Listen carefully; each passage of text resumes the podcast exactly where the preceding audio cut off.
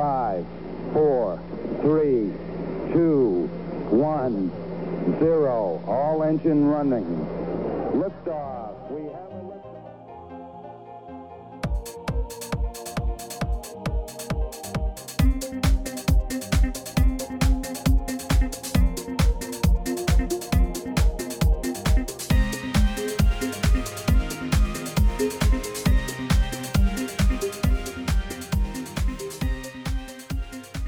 안녕하십니까 청취자 여러분 아, lifetime learner 아, 미국 사는 두 아재들의 유쾌하고 유익한 수다 한국과 미국 스타트업 tech 기업 이야기 조광의 사센트 시즌 2 116번째 방송을 시작하겠습니다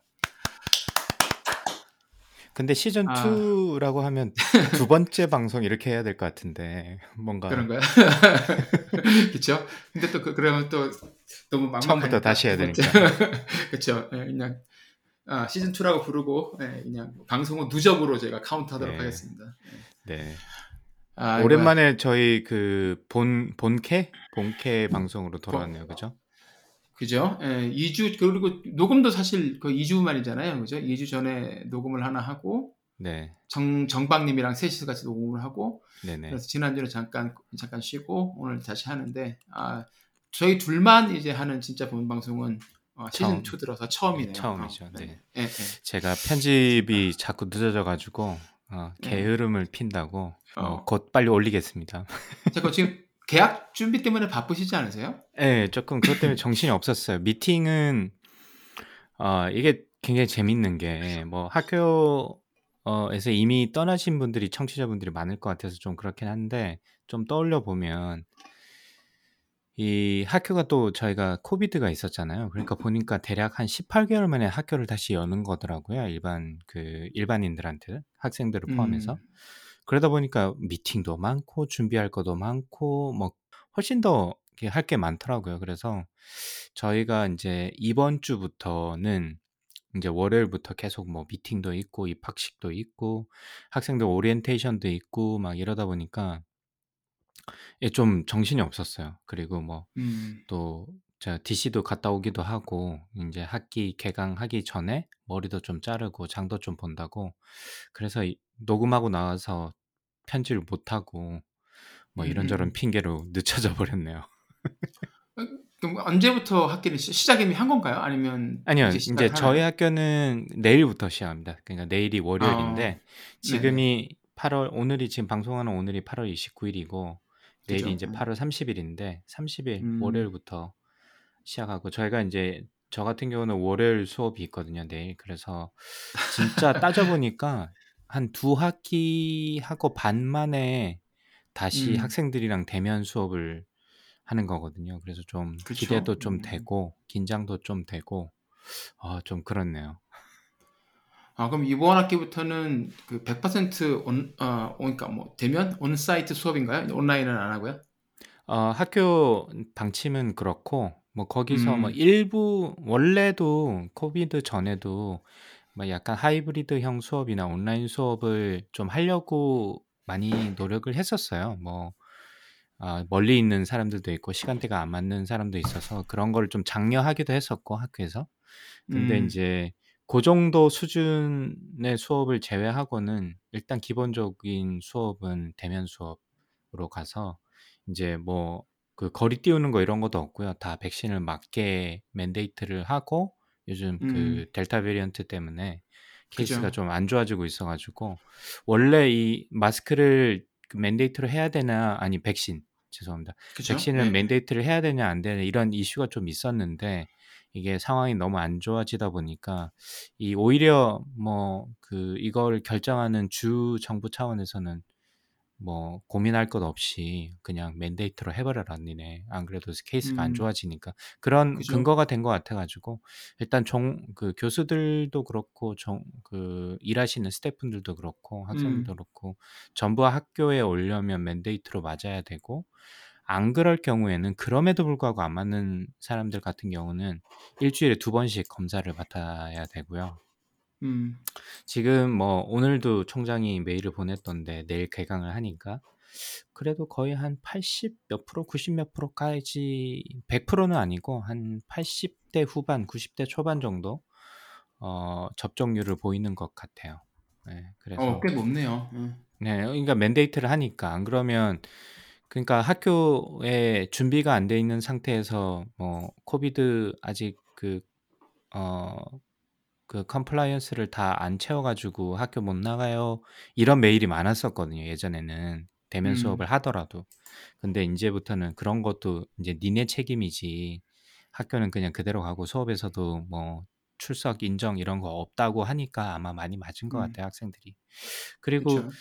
저희가 이제 신입생 오리엔테이션을 했는데 그 네. 오디토리움에서 저희 이제 빌딩 1층에 있는 오디토리움에서 했는데 300명 이꽉 앉아 있는 모습을 보니까 아 조금 음. 흥분되기도 하더라고요. 야 이거 이렇게 아. 많은 사람들이 이 공간에 모이는 거를 진짜 그쵸, 언제 그쵸. 봤었지? 이런 생각이 들 정도로 음. 조금 사실 뭐뭐 겨우 뭐 예. 1년 반인데 진짜 까마득한 옛날처럼 그러니까요. 것 같아요. 예. 어, 지지, 아, 저 이런 적이 있었나? 순간적으로 그런 그러니까, 생각이 들것 그러니까. 같기는 해요. 음. 예, 아마 그 쪼박님도 학 회사 다시 이제 만나기 시작했을 때 그 비슷한 느낌을 느끼셨을 수도 있을 것 같은데 아 근데 300명 정도 모이니까 진짜 음. 대규모잖아요. 이렇게 그쵸. 그 음. 공간에 갇힌 공간에 실내에서 300명이 모이는 걸 볼 기회가 없기 때문에 아 좀 뭔가 어 좀 걱정이 한편으로 되긴 했지만 그래도 뭐 백신도 다 맞았을 거고 clear가 다 됐었기 때문에 그리고 마스크도 다 쓰고 있, 있었고 학생들은 앞에서 음. 이제 6피트 떨어진 이제 교수만 그 말하는 마이크 잡은 사람만 마이크를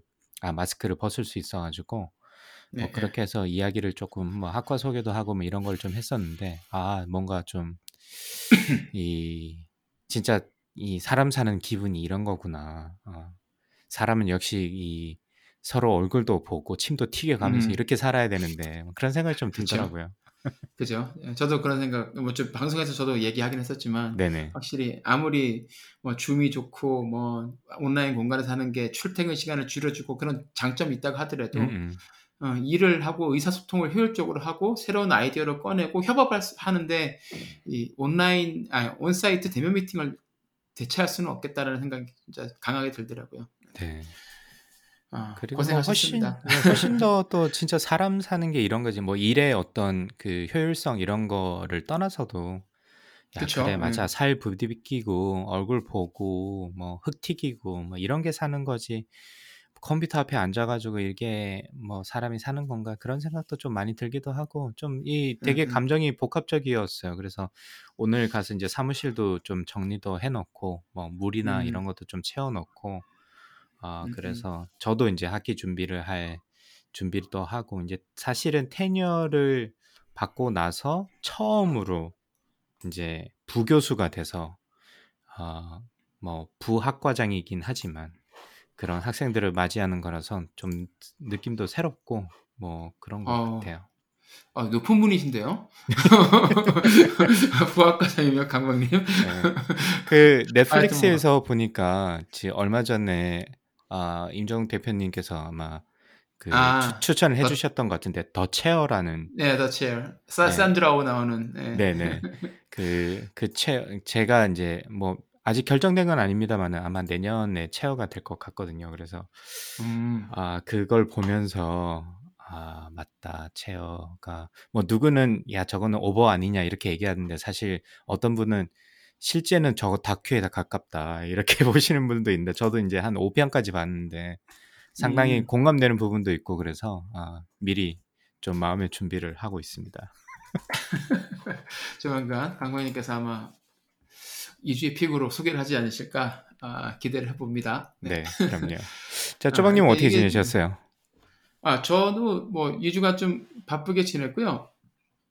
그 사이에 2주 전에 그때 이제 NIH 미국 보건국이죠. 거기에 이제 SBIR 프로그램에서 이제 어, phase 2를 받게 되면 그 음, 뭐또 따로 어, 추가 펀딩을 요청할 수가 있어요. 그래서 요청을 네네. 해서 Commercialization Acceleration Program 그러니까 상 그 상품 뭐랄까 시장 이제 시장 조사나 이런 것들을 도와주고 예, 음, commercialization을 도와주는 그런 따로 뭐랄까 컨설팅 프로그램이 따로 있는데 저희 회사가 이제 뭐 3년 전에 4년 전에 그 프로그램에 2년간 참가해서 많이 배웠는데 예, 그거 끝나고 나서 이제 그 사람들하고 멘토랑 advisor라고 같이 연락을 계속 하고 지내다가 그분이 이제 갑자기 여기 8월 초에 어, 요번에 자기들 새로 시작해보는 프로그램인데 이 선정된 회사들을 대상으로 어, 웨비나를 이제 하기로 했다. 근데 어, 이 프로그램을 이수한 회사들 중에서 어, 뭐 관심 있는 사람들이 나와서 아, 패널로 참가해서 자기들이 생각하는 것들, 뭐 음. 배운 것들 이런 걸 가지고서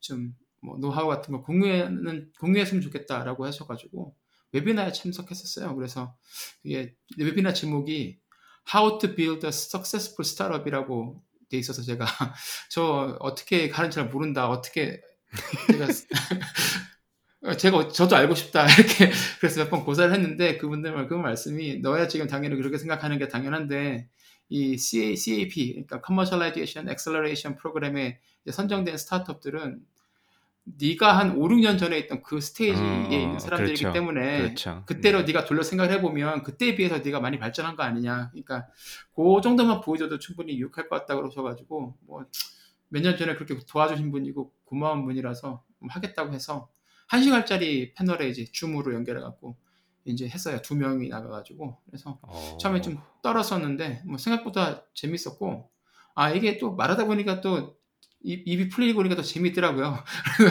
그렇지. 나중에는- 우리 쪼박님이 방송 경력이 몇 년인데. 예, 그쵸. 그래서 그냥 하다가, 예, 재밌게 잘했어요. 그래서, 예, 유익한 경험이었고, 아, 앞으로도 그냥 이런 게 기회가 있으면, 아, 그냥 빼지 말고 가끔씩 일에 큰 부담이 되지 않는 선에서는 자주 나가봐야겠다라는 생각도 들더라고요. 네, 이 얘기를 하다 보면 또 생각도 정리되기도 하고 그러잖아요. 뭐 Q&A 음. 맞아요. 같은 네. 게 있었어요? 여기 이 세션에서? 예, 바로바로는 아니고, 근데 모더레이터가 한 분 계시고, 음, 저하고, 그리고 동부, 그, 필라델피아에 있는 그 창업자하고 둘, 저 둘이서 이제 얘기, 그, 모더레이터 분께서 이제 사전 질문을 주신 것 같고, 이제 얘기를 음, 하다가, 네네. 이제 끝날 때 한 15분은, 어, 그, 채, 채팅창에 아, 그. 질문 올라온, 예, 질문 올라온 거를 그 모더레이터께서 보시고서 이제 그 질문을 해주셨어요.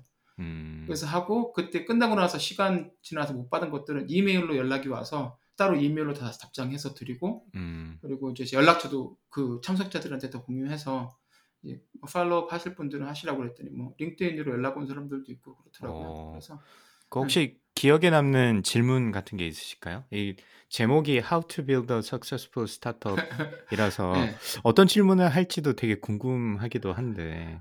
네, 뭐 그분이 모더레이터에서 하셨던 질문들은 되게 뭐 뭐랄까 그냥 어떻게 보면 평범한 음, 질문이었어요. 나올 법한 질문들이었거든요. 음. 왜냐하면 이제 이 시작하려는 사람들을 위한 거기 때문에 음, 그래서 예를 들어서 랩에 있어 연구를 가지고서 스- spin out 할 때 뭐 어떤 계기가 돼서 그걸 하게 됐는가 뭐 그것도 아, 네, 물어보시고 네, 예. 네. 그리고 뭐 어, 첫 번째 fundraising 했을 때 어, 가장 어려웠던 부분이 어떤 건지 아, 그리고 네. 지금 만약에 시간을 6년 전으로 되돌린다면 돌린다면. 예, 어떤 부분을 다르게 할 것인가 이런 것들에 대해서 이제 그 친구랑 저랑 개인적인 경험을 바탕으로 얘기를 했었고 어, 한 명이 끝에 물어본 게그 외로울 때는 어떻게 하느냐 뭐 이런 얘기를 해서 아 저는 가족이 있고 애들이 있어서 외로울 틈이 없다 그랬더니 또 반대편에 있는 분 아 저는 고양이가 둘이 있어서 외로울 게 별로 없다고 그래서 그 질문은 조금 그랬고 나머지는 뭐 그래도 괜찮았습니다. 아 근데 생각해 보면 그 질문이 얼, 그 얼토당토하는 질문은 아닌 것 같긴 하네요. 그렇죠. 네, 그래서 하다 일을 때문에 혼자서 막 가족도 네. 없고 그런 그런 분이라면 이게 참 이 스트레 일 자체도 스트레스를 많이 받을 텐데 하다 보면 맞아요. 진짜 외로움을 느끼거나 이게 힘들 때 누군가가 네. 이렇게 뭔가 풀 수 있는 것도 필요할 것 같은데 그럴 그쵸. 뭐 쪼박님은 사실 뭐 결혼하고 나서 하셨으니까 음, 문제가 없었겠지만 그런 분이 있을 수도 있겠네요, 그죠? 많이 있어요. 그래서 시리즈 A 크러치, 크런치인가 뭐 이런 용어도 음. 있어요. 그러니까 첫 창업 첫 번 그러니까 세- 인생에서 처음으로 창업한 창업자가 시리즈 A를 받은 다음에 갑자기 이렇게 우울증이 와가지고 음, 어 그냥 막 그만두는 사람도 있고 음, 아니면 어 그 순간에 이제 막 감정적으로 굉장히 임펄시브하게 반응을 해서 모든 일에 음, 음, 그래서 어 갑자기 시리즈 A 받고 나서 사람이 바뀌고 뭐 이런 경우도 있고. 음, 뭐 그런 것 같습니다. 모든 사람들이 다 그런데 현대인들이 다 회사 생활 하다 보면 조직에서 살다 그렇죠. 보면 그런데 이제 아무래도 이제 코파운더가 없는 상황에서 특히 스타트업을 하게 되면 음, 이 감정 기복이 폭이 훨씬 더 크고 이 주기도 훨씬 짧으니까 그게 더 힘든 것 같아요. 네, 네. 그런 것들을 어떻게 하느냐라고 했는데, 그러니까 가족이 있으면 좋고 아니면 이렇게 반려동물 같은 그것도 괜찮을 것 같아요. 괜찮고, 예, 그것도 뭐 운동을 하거나 취미를 같이 하거나 아니면 음. 가장 좋은 건 그래서 co-founder 두세 명이 같이 하는 게 가장 좋은 거죠. 네, 그래서 한 명이 그 힘들 때 몇 번 말씀해 주신 것 예. 같은데 그죠? 조박님의 예, 예. 경험은. 네. 맞습니다. 그래서 그런 얘기를 해줬었어요. 그랬더니 음, 아, 알겠다 그러고 그러니까 그 벤처 캐피탈 하시는 분들이 그러니까 single로 혼자서 창업한 사람들 이렇게 말리는 이유가 다 있는 거죠. 음, 그렇겠다. 네. 예, 그분들은 실제, 실제로 옆에서 봤을 거 아니에요. 그러니까 그렇죠. 네. 예, 그거는 이제 가능하면은 아, 그래도 한 두세 명이 같이 하는 게 좋지 않느냐라고 하는 게 다 이유가 있다. 뭐 그런 생각이 들었습니다. 어떤 그 이거 약간 좀 다른 얘기긴 한데 그 저희 학교 다시 돌아가니까 교수들도 이게 같이 만나가지고 식사하고 회의하고 막 그랬었거든요. 그래서 네. 그 한국 이제 후배 교수님이 있는데 그분이 이제 만나서 이야기하다가 어떻게 지냈냐 뭐 이런저런 얘기하다가 아, 저 이번 여름에는 제가 제일 부러웠대요. 그래서 테뉴어도 받고 승진도 하고 집도 사고 이래서 영주권도 받고 너무 부러웠다고. 그래서 아, 그러네, 어떤 느낌, 진짜. 예, 어떤 느낌이세요? 이렇게 물어보더라고요. 그래서 가만히 생각해 보니까 뭐 이게 되게 즐겁고 뭐 이런다기보다는 좀 한편으로는 좀 아, 이거 진짜 뭔가 다 끝난 느낌? 뭐 그런 거 있잖아요. 음, 음, 예, 음. 뭔가 너무 다 잃어버려가지고 뭘 해야 될지 모르는 약간 아까 그 어, 시리즈 A 크런치 같은 느낌? 뭐 음. 그거랑 뭐 비교할 수는 없, 없겠습니다만은 약간 그런 느낌이 들기도 하더라고요. 그래서 아, 아까 지금 말씀하시는 거 보니까 아, 맞다. 나도 좀 그런 게 있어서 여기서부터 어떻게 또 잘 만들어 가야 될지 스스로 어, 요- 그거를 사실 최근에 고민을 많이 했었는데 음, 이게 음, 음. 저뿐만 이제 개인 인생뿐만이 아니라 스타트업에서도 충분히 그런 것도 많이 있겠구나라는 생각이 들기도 하네요. 맞습니다. 뭐 그래서 뭐 그거랑 비슷하게 이제 연관된 이제 이야기인데 그거 끝나고 나서 마침 그 다음 주에 어, LA에 계시는 저희 방송에도 출연하셨던 두 분 부부 계시죠? 허- 허인영 박사님, 김장원 박사님께서 연락을 네. 갑자기 하셔가지고 어 우리 LA에 이제 지- 있다가 샌디에고로 다음 주에 휴가를 가는데 어, 시간. 괜찮으면 식사를 같이 하자 그래서 네, 허은영, 김장원 박사님 부부하고 또 여기 계시는 홍한솔 대표님 네네. 부부랑 가족들이 세 가족이 다 만나서 같이 어, 이제 저녁 좋겠다. 식사를 했습니다. 네, 너무 좋았어요. 그래서 같이 얘기하면서 이제 서로 이제 힘든 얘기, 뭐 재밌는 얘기 막 하면서 좋은 이제 기후도 많이 받고 특히 김장원 박사님이 이제 그 아마존 헬스케어 쪽에 이야기들을 음. 많이 해주셔서 아, 뒷이야기를 많이 들었겠군요. 방송에 나올 네. 수 없는. 그렇죠. 예, 그런 얘기들 너무 들어서 애환이라든가 뭐 이런 것들 들으면서 너무 재밌었어요. 재밌었고 그거 한 다음 날 바로 또 그 요즘에 유튜브 demo day도 운영하고 계시는 트랜스링크 네. 캐피탈 김범수 대표님께서 네. 또 샌디에고에 학회 때문에 오셨다가 네. 아, 저랑 뭐 류봉균 대표님, 네네. 대표님하고 또 만나서 같이 이제 맥주 한잔 하면서 정말 재밌게 얘기했어요. 그때 이제 얘기했던 게 김범수 대표님도 이 투자자로 전환 다시 돌아오시기 전에 그 교육 쪽 관련된 스타트업을 오래 하셨거든요. 음. 그래서 이제 그런 얘기하면서 스- 이 스타트업 하시는 사람들끼리 모여서 이렇게 가끔씩 우리들만 갖고 있는 그런 고민이라든지 음. 같은 비슷한 처지에 있는 사람들끼리 모여서 얘기를 많이 하는 게 중요하다라고 한 것 같다라고 얘기를 하셔가지고 저희도 아, 진짜 공감하면서 음. 재밌게 어, 술도 마시고 예, 음식도 먹고 그런 즐거운 시간 가졌습니다. 가끔은 진짜 이런 게 필요하긴 한 것 같아요. 예. 아, 너무 다들 뭐 저는 사실 홍한솔 대표님 말고는 이 일면식도 없고 방송에서 마- 다 만나뵌 분들이지만 김범수 대표님 그렇네. 하고는 예. 네. 아, 근데 다들 너무 좋으신 분들 같아가지고 이렇게 만나면 너무 좋겠다. 어, 예, 조금 너무 좋았어요. 이야기가 재미없을 수도 있을 것 같다는 느낌도 좀 들기도 하지만 또 이렇게 아, 또 예. 잘 아, 어울려서 참 이렇게 가까이 계시니까 아, 그런 게참 그렇죠. 부럽네요. 아, 동부에서도 예, 그- 빨리 이렇게 네트워크를 구축을 해야 되는데 아, 서부 너무 잘 나가는 거 아니야? 예, 다음에 제가 꼭 아, 모시도록 하겠습니다. 이 날짜를 잡고. 네. 아, 또 뭐. 아, 이, 그러다 보니까 이제 어느 순간에 8월도 다갔고, 그죠? 여기 미국 날짜로 8월 29일이고, 이제, 이제 그렇죠. 9월이 곧 시작이네요. 저희 애들도 내일부터 이제 학기가 시작인데, 자, 음. 뭐, 네, 새로운 마음으로 이번 학기에는 다시 온라인으로 전환되는 일 없이, 아, 강박님 회사도 그렇고, 학교도 그렇고, 저희 애들 학교도 그냥 이렇게 대면 수업으로 쭉 별다른 이제 문제 없이 갔으면 좋겠습니다. 네, 제발 좀 네. 이제 끝났으면 좋겠네요. 아, 그죠? 터널의 네. 끝이 어딘지 진짜 너무 참 보일 멀다. 보일 네. 맞아요. 보일 듯 보일 듯 보이는데 뭐 좀 참고 기다려 보죠. 네. 그러면 저희 근황은 이 정도로 하고요. 아, 간만에 조광의 4센트 시작해 보도록 하겠습니다. 자, 강광님 오늘 어떤 주제를 가지고 나오셨나요? 네, 오늘 어, 최근에 아마 뉴스를 좀 팔로우업 하신 분들은 아마 몇 번 이름을 어, 맞다. 얘가 있었지라고 떠올린 음. 분이 있을 수도 있을 것 같은데 어, 세라노스의 엘리자베스 홈즈 이야기를 가져왔습니다. 아, 그 추억의 이름. 네, 저희가 아마 기억하시겠지만 저희가 아, 2019년 11월에 방송을 했더라고요. 특집으로. Bad Blood 책 도 그렇고 다큐멘터리 HBO에서 The Inventor라는 다큐멘터리가 그때 음. 나와가지고 저희가 책도 보고 다큐멘터리도 보고 그래서 특집 방송을 2회에 걸쳐서 하고 뭐 왜 그랬을까 뭐 어떤 면이 또 이런 걸 했을까 뭐 이런저런 이야기를 많이 했, 했었는데 뭐 좀 간략하게 이야기를 다시 remind를 드리자면 테라노스는 엘리자베스 홈즈가 스탠포드 중퇴한 엘리자베스가 그죠. 음. 홈즈가 설립한 회사로 뭐 피 한 방울로 여러 가지 진단을 할 수 있다라는 어 사실 구라죠. 구라를 쳐가지고 엄청난 투자를 받은 회사고 그래서 지금 그게 이제 결론적으로는 탄로가 나서 어 지금 법정에 가 있고 그게 이런저런 이유로 상당히 미뤄졌고 아마 중간에 이제 코로나가 생기는 바람에 아마 많은 분들의 기억에서 어, 야, 잠시 멀어졌을 것 같은데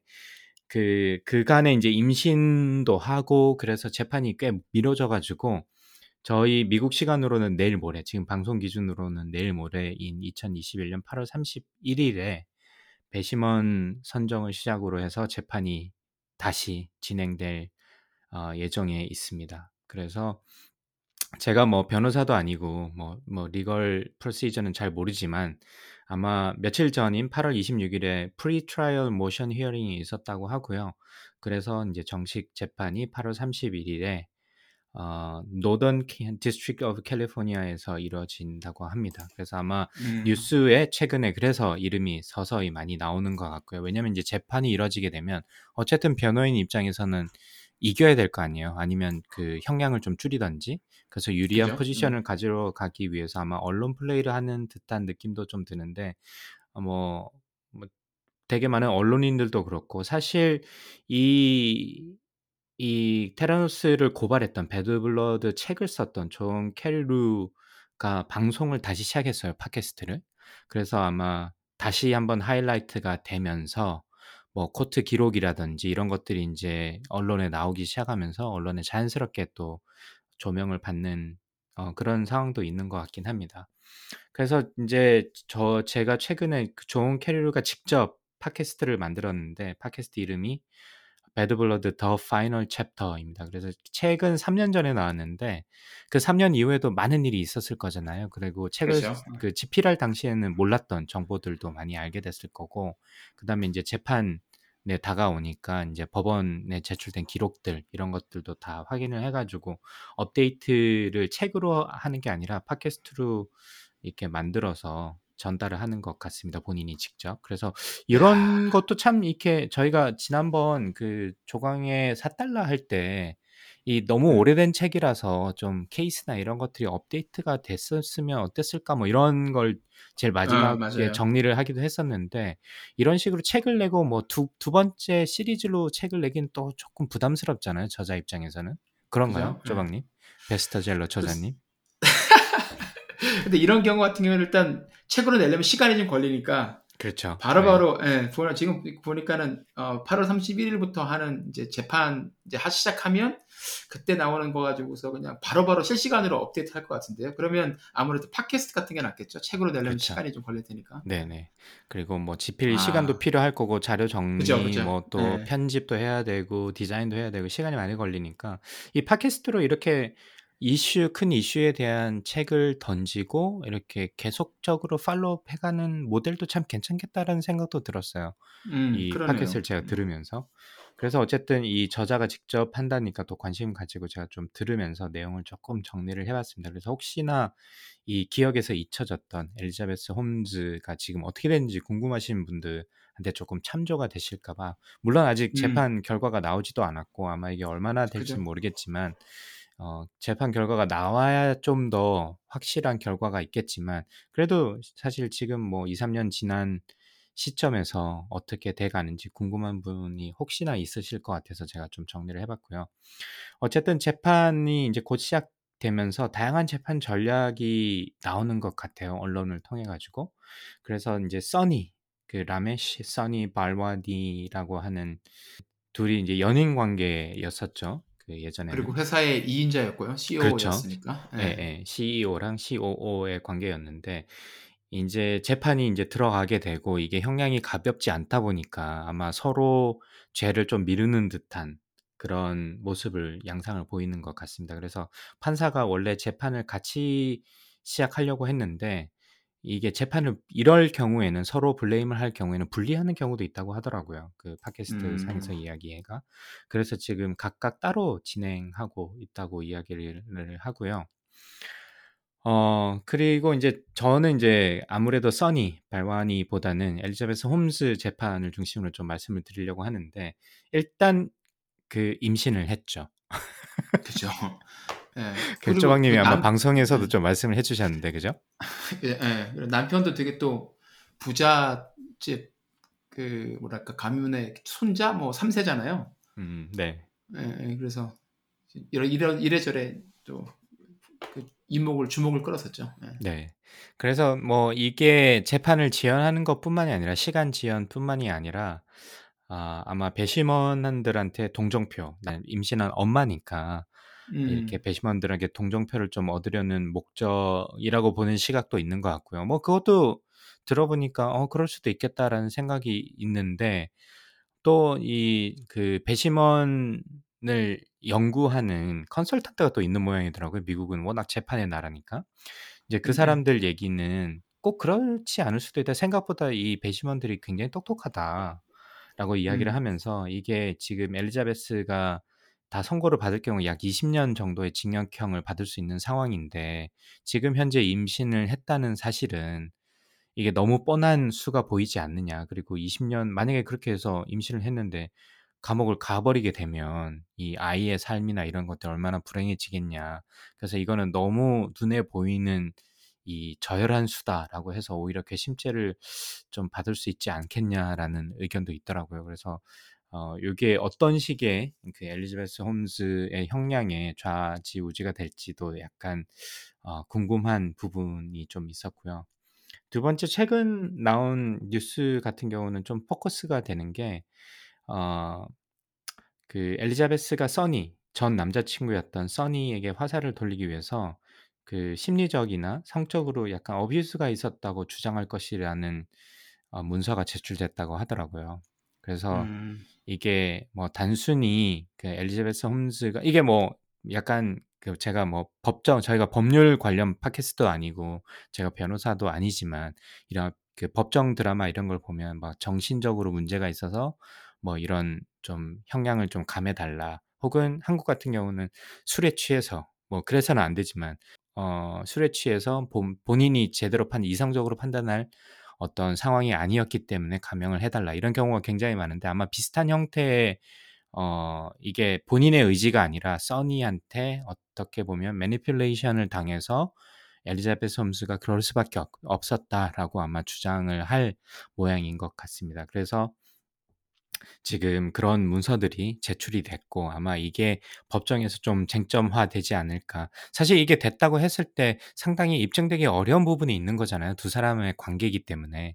그래서 아마 이게 뭐 이게 사실인지 아닌지는 모르겠지만 그런 식으로 아마 사용되지 않을까라는 어, 언론의 기사들이 좀 있었습니다. 그래서 지금 현재는 그런 상황이 있고 아마 이제 법정에서 가장 크게 이제 형량을 결정하게 될 이슈가 될 것이 이게 투자자들로 한 투자들한테 사기친 거 아니야. 이게 진짜 프로드의 문제가 이, 그 기술이 없는데 있는 것으로 어, 사기를 쳐 가지고 투자를 받은 게 아니냐. 이게 사실 어떻게 보면 가장 큰 범죄 중에 하나인데 조금 그 판결을 내리기가 어려울 수 있는 상황이 된 것 같아요. 지금 현재는.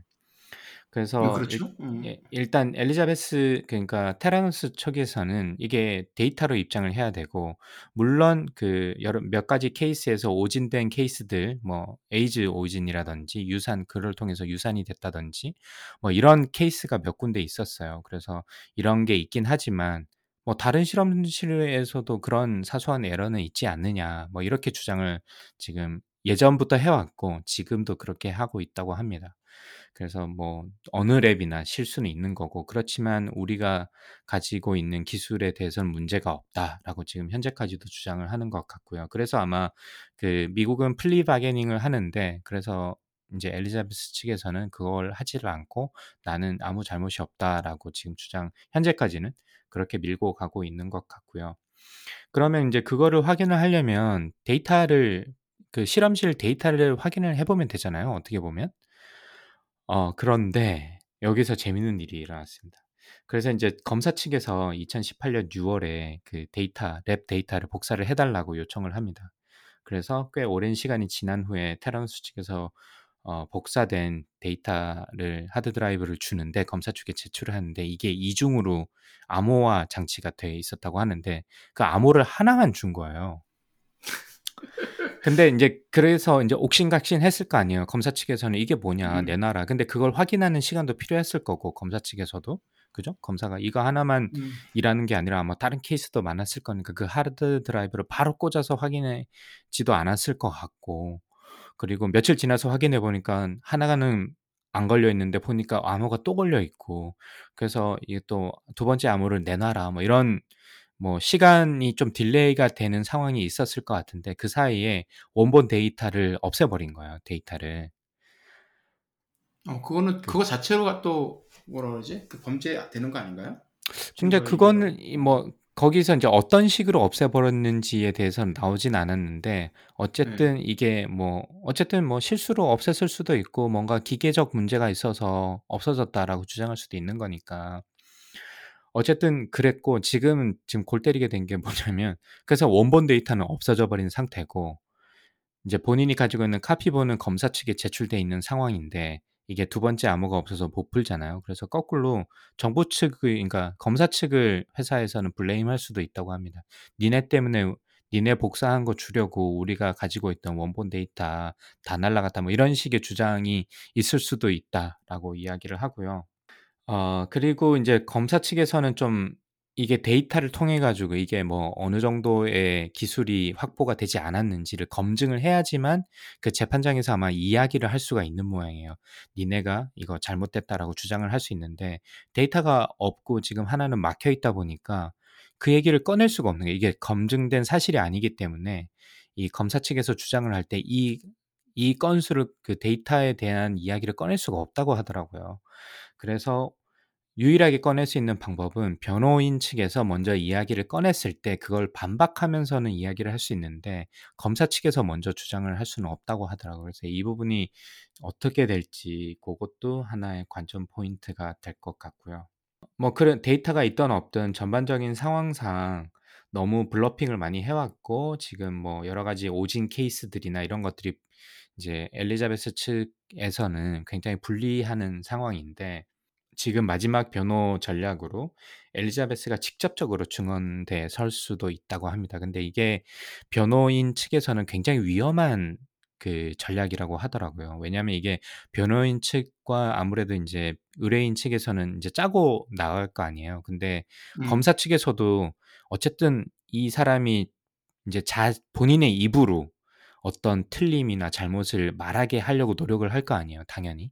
그래서 이게 그죠. 음. 굉장히 뭐 어떤 면에서는 좋을 수도 있는데 어떤 면에서는 굉장히 네거티브가 될 수 있는 의뢰인 측면에서 그런 재판 전략인데 아무래도 상황이 너무 안 좋다 보니까 이게 직접적으로 증언대에 서서 이야기를 할아 하지 않을까라는 어 시각이 좀 있는 것 같고 그리고 엘리자베스가 저희가 인제 지난 방송에도 이야기했는데 저음에 눈도 깜빡이지도 않고 사람들의 어떤 이 설득을 하는 그런 역량이 굉장히 있고 public speaking도 꽤 잘하고 그런 면모를 저희가 이야기를 했었잖아요. 그러다 그죠. 보니까 배심원들을 이렇게 쉽게 구워 삶을 수 있지 않을까? 라는 계산이 플러스 마이너스 해보니까 아무래도 득이 더 될 것 같으니 이 전략을 아마 쓰려고 하지 않나라는 시각이 있는 것 같고 그래서 이제 지금 현재 코비드 상황에서 법원에서 마스크를 그러니까 백신을 맞고 안 맞고에 상관없이 모든 사람들이 마스크를 쓰게 돼 있나 봐요. 지금 현재. 음. 네. 근데 이제 마스크를 예, 아무래도 그런 그 카리스마를 뽐내려면 마스크를 쓸고는 할 수 없잖아요. 그러니까 얼굴이나 표정이나 뭐 제스처나 이런 모든 것들이 그런 요소가 되기 때문에 그래서 자신이 마스크를 안 안 쓸 수 있게 해달라라고 법정에 요청을 했다고 합니다. 아 진짜 끝까지 대단한 사람들이네요 둘 다. 아, 홈즈도 그렇고 아그 써니 발로네도 그렇고. 네. 야, 보통 미국에서 이 정도로 가면은 이제 그냥 뭐죠 유죄 인정하고 형량 이제 협상 들어가는데 어 둘 다 끝까지 예, 그거 안 하고 그냥 아직 뭐 지금 30대 중반 정도 된다고 하더라고요, 나이가. 근데 이제 음, 만약에 이게 뭐 plea bargaining이 어떻게 될지 모르겠지만 뭐 예를 들어서 15년 아니면 징역형을 받아서 지금 현재 한 20년 20년형 정도 기, 그 예측을 하는 것 같던데 그러면 나올 때 되면 50대 중반이 되는 거잖아요. 그래서 그죠? 음, 임신도 했고 아마 뭐 그런 거를 받아들이고 싶지 않을 것 같기도 하고 그게 아마 저희 방송에서도 이야기를 했지만 이게 본인이 이 의도적으로 야 이거는 아니야라고 사기를 친 건지 아니면 본인이 정말 이렇게 믿고 이게 네. 잘못된 거지만 그러니까 일반 사람들이 보기에는 외부인들이 보기에는 잘못된 거지만 본인은 진짜 확신을 가지고 이야기를 했을 수도 있으니 그런 면에서 보면 나는 잘못이 없는데 왜 30, 20년 동안 내가 감옥에서 썩어야 돼? 라는 생각도 좀 있을 것 같기도 하고 그래서 잘 모르겠습니다. 지금 근데 어쨌든 돌아가는 상황이 굉장히 재밌더라고요. 이게 뭐 한편으로는 아까 쪼박님이 질문하셨듯이 이게 가능해? 뭐 이런 거부터 시작해서 아 이렇게까지 지금 한단 말이야? 어 물론 뭐 이렇게까지 해야 되겠죠. 그 엘리자베스 네, 홈즈 입장에서는. 그렇죠. 그래서 아 참 그 참 노력 열심히 노력하고 있구나라는 생각이 들어서 오늘 테라노스의 엘리자베스 홈즈 케이스를 가져왔고 지금 현재 여기까지 진행 중에 있고 뭐 이런 이야기들이 언론을 통해서 왔다 갔다 하고 있는 것 같습니다. 그래서 어. 내일 모 미국 시간으로 내일 모레 2월 음, 2021년 8월 30일에 시작될 재판도 뭐뭐이 일부러 다 디테일하게 따라가실 필요는 없는데 뭐 대략 아 이렇게 정리가 되고 있다. 제가 소식이 오는 대로 또 업데이트를 드리도록 하겠습니다. 그래서 오늘 저는 테라노스 엘리자베스 홈즈 이야기를 가져와 봤습니다. 네, 쪼박님은 감사합니다. 어떻게 보셨나요? 우리 아, 이 뭐, 홈즈 그, 다- 홈즈 동생. 이야기를 들을 때마다 느끼는 건 정말 이 세상에는 우리가 이해할 수 없는 종류의 사람들이 많구나. 이 멀리 있는 게 아니고 주변에 굉장히 많고 아 역시 불법은 성실하다. 이거를 딱 알 수 있는 전형적인 그, 그런 사람인 것 같아요.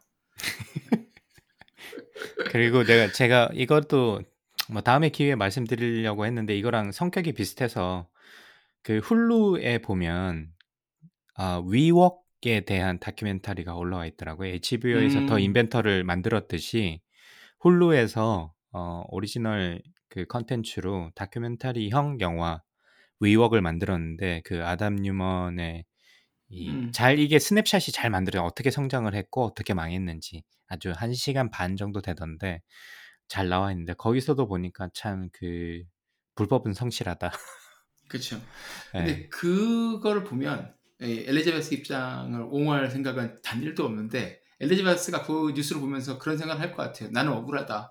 그렇지. 쟤는 그냥 쫓겨나면서 돈을 또 수백억 원을 다 받아갔잖아요. 그렇죠. 나가 예. 예, 받아가고 뭐 법적으로 아무런 책임도 안 지는데 나는 예, 돈도 하나도 없이 완전 빈, 빈털터리 되고 그것도 모자라가지고 이렇게 재판도 받고 잘못하면은 감옥도 가야 되고 왜 나만 갖고 이러냐 이렇게 생각할 수 있을 것 같아요. 그러게. 그러나 어, 그건 아니죠. 네, 하여튼 뭐 알겠습니다. 네, 아, 강관님 테라노스 소식 전해주셔서 감사드리고요.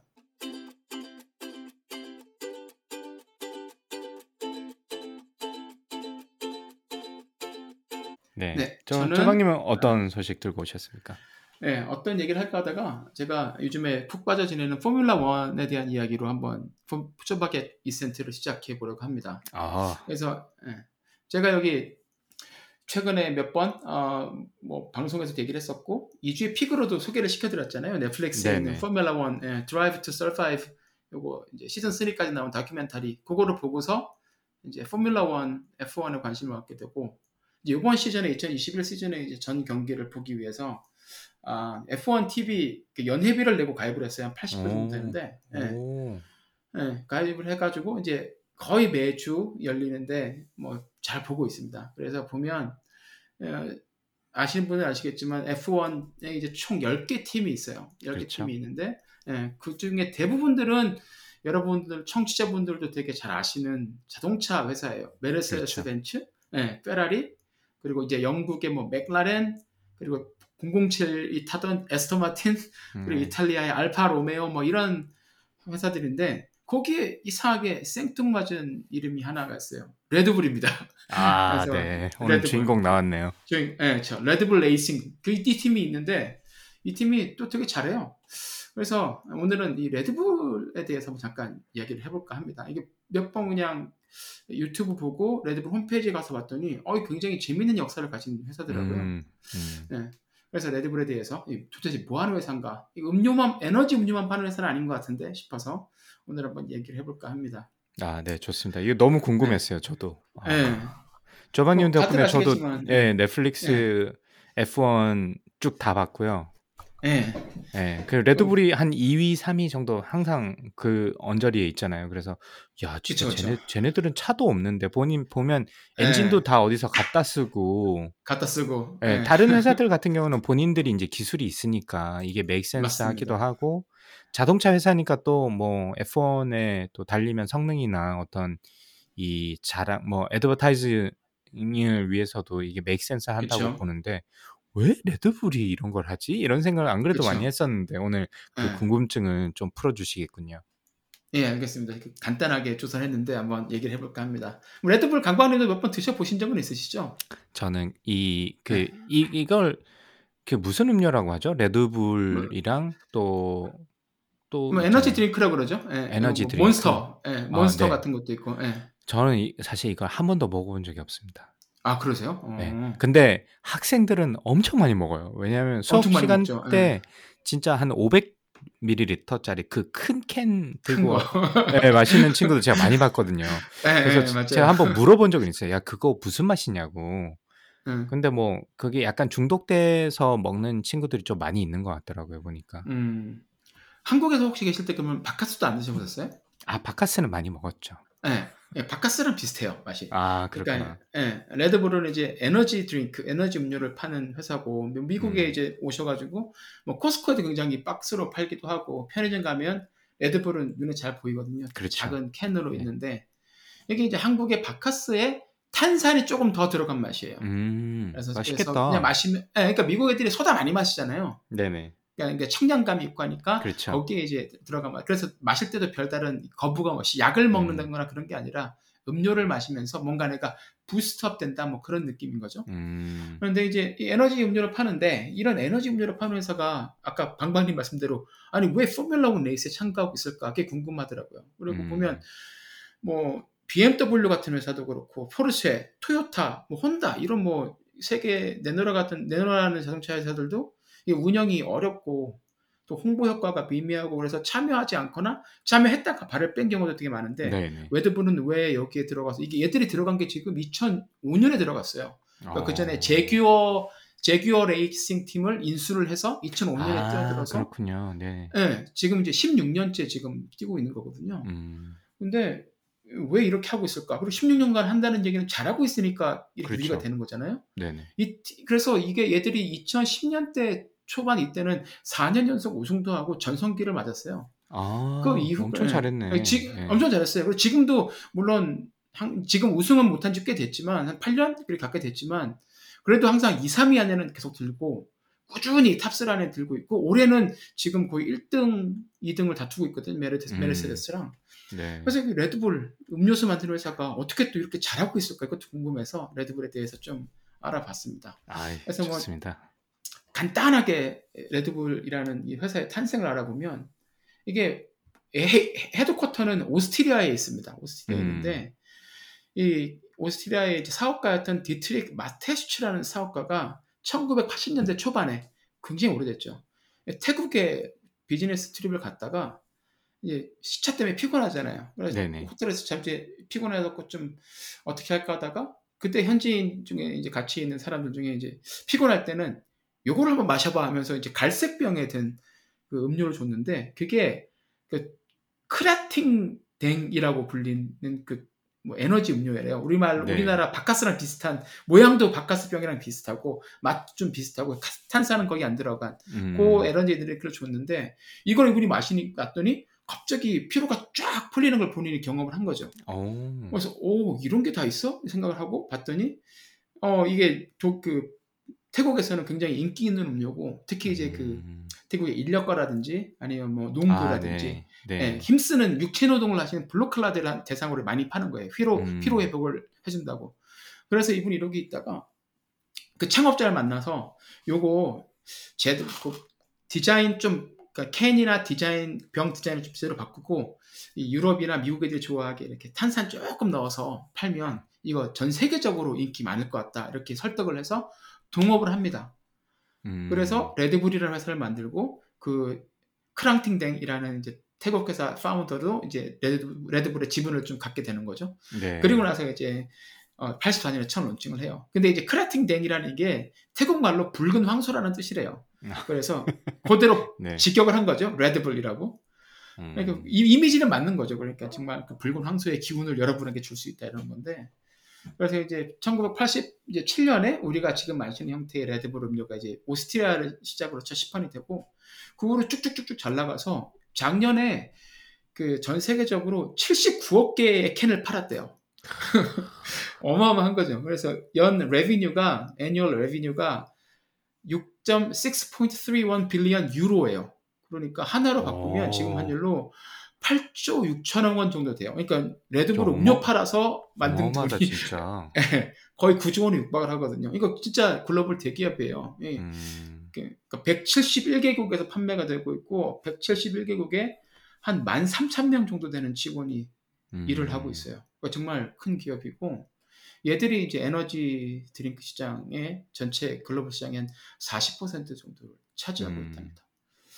그래서 이제 얘들이 음료는 이제 태국에서 계속 생산을 하는데 이제 레드불은 오스트리아 쪽에서 이제 패키징, 그러니까 디자인을 되게 이쁘게 만들어서 음. 디자인이 굉장히 깔끔하거든요. 에, 그 잡기도 편하고 많지도 않고 딱 좋고 이제 그리고 디지털 마케팅 이런 쪽에 주력 주력해가지고 부- 유럽이랑 이제 북미로 판매할 계획을 세우는데 이제 여기서 이제 이 창업자가 이제 참 그 마케팅 쪽으로 초기 굉장히 뛰어난 사람인 것 같아요. 그러니까 크라팅 댕은 이제 태국에서 아까 말씀드린 것처럼 육체 노동, 노동자들의 피로를 도와주는 피로 회복제 개념으로 음. 포지셔닝이 되어 있거든요. 이렇게 되면 약간 아재스러운 느낌도 약간 나고, 그죠? 아, 뭐 그런 분들을, 이렇게 육체 노동하시는 분들의 피로를 비할 의도는 전혀 없는데, 음. 그렇게 되면 이제 그쪽에 일하시는 분들이 마시는 음료? 이건 저 사람들이 먹는 거지 내가 마실 건 아니다라는 이렇게 음. 포지셔닝이 돼버렸는데, 한국도 마찬가지잖아요. 네. 바카스 하면 왠지 이제 김장 하는 날 한 박스 가지고 와서 한 잔 나눠 마시고 하고, 그리고 뭐 이제 뭐 농활 같은 데 가서 이제 문외기 한번 하고 한 잔씩 마시고 이런 거지. 그러니까 뭐 일반적으로 이렇게 뭐 많은 사람들이 마시는 건 아니잖아요. 근데 이제 음. 레드불을 이렇게 안 하고 탄산을 넣어서 이제 대중적으로 이제 맛있게 만든 다음에 좀 더 능동적인 모토를 내세워요. 그러니까 당신이 필요할 때 마시세요 이게 아니라 당신이 잠재된 에너지를 끌어올려서 발산할 수 있게 도와주는 음료가 바로 레드불이다. 음. 그러니까 당신의 잠재된 에너지를 발산할 수 있게 우리가 당신에게 날개, 날개를 달아주겠다. 그래서 홈페이지에 가면 Redbull gives you wings라고 써 있어요. 그러니까 레드불 아, 날개를. 달아드립니다. 네. 예, 여러분께 날개를 달아드립니다. 예, 그런 거죠. 아, 좁아, 힘들어? 힘든 게 뭐가 있어? 날개를 달아줄게. 이거 먹고 날개를, 얘는 너의 잠재력을 펼쳐봐. 이렇게 얘- 펌프를 여기서 하는 거죠. 그러니까 굉장히 약간 도발적이면서도 신선한 접근이죠. 근데 처음에는 굉장히 무시 많이 당했죠. 음. 뭔 소리냐 저게 음료를 제대로 만들지 예, 그렇게 얘기를 했는데 그런데 그 사람은 이 레드불 창업자는 인터뷰를 통해서 항상 그렇게 얘기를 해요. 그러니까 이분이 정확히 얘기한 게 Red Bull is a media company that happens to sell energy drink. 그러니까 레드불은 음. 어쩌다가 에너지 드링크를 팔게 된 거지. 우리는 미디어 회사다. 우리는 미디어를 컨텐츠를 만들고 그 컨텐츠를 가지고서 계속 판매해서 수익을 내는 회사다라고 얘기를 해요. 그래서 그 사람 말로는 그 스토리의 중심에 레드불이라는 에너지 드링크가 있는 거죠. 그러니까 레드불이라는 에너지 드링크가 중간에 있고 이걸 가지고 내가 야, 뭐 많은 사람들한테 날개를 달아주고 그 음. 날개를 단 사람들이 하는 각종 activity들이 생산하는 컨텐츠를 모두 모아서 미디어로 만들어내서 재생산해서 음. 그걸 이제 디지털 상품으로 파는 회사라는 거예요.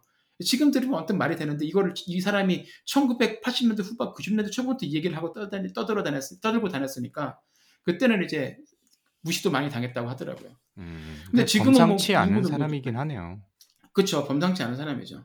지금도 한 아까 제가 8주 6천억 원 정도 매출이었다고 그랬잖아요. 네네. 이게 최근 한 4, 5년간 평균 매출이 그 정도 돼요. 예. 근데 이 매출 중에 거의 3분의 1을 마케팅에 쏟아붓습니다. 음. 그러니까 말로만 우리가 마케팅 회사가 아니라 뭐 미디어 회사가 아니라 그리고 마케팅 쏟아붓고 그 3분의 1 중에 거의 3분의 2가 되니까 2조 2조 원 정도 가까이 되는 거를 미디어 컨텐츠 제작에 영상 미디어 컨텐츠 제작에 사용을 해요. 그러니까 말 그대로 음. 진짜 미디어 회사예요. 그 이 사람들이 돈을 어떻게 쓰는지를 보면. 네. 그래서 보면 2006년에 레드불이 유튜브 채널을 개설했는데 구독자 수가 천만 명이 넘어요.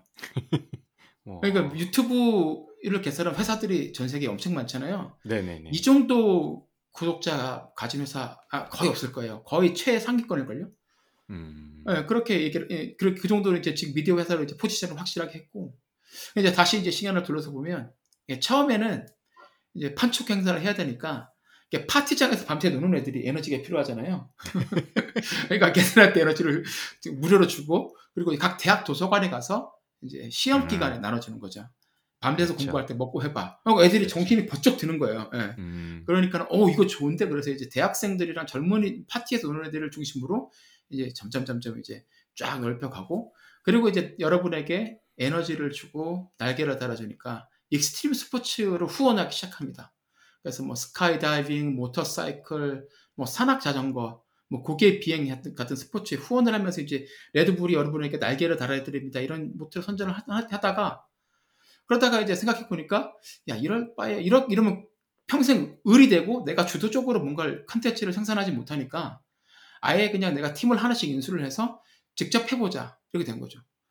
그러니까 음. 기성용 선수가 답답하면 니들이 뛰든지 그랬더니 이 사람은 진짜 뛴 거 시작한 거예요.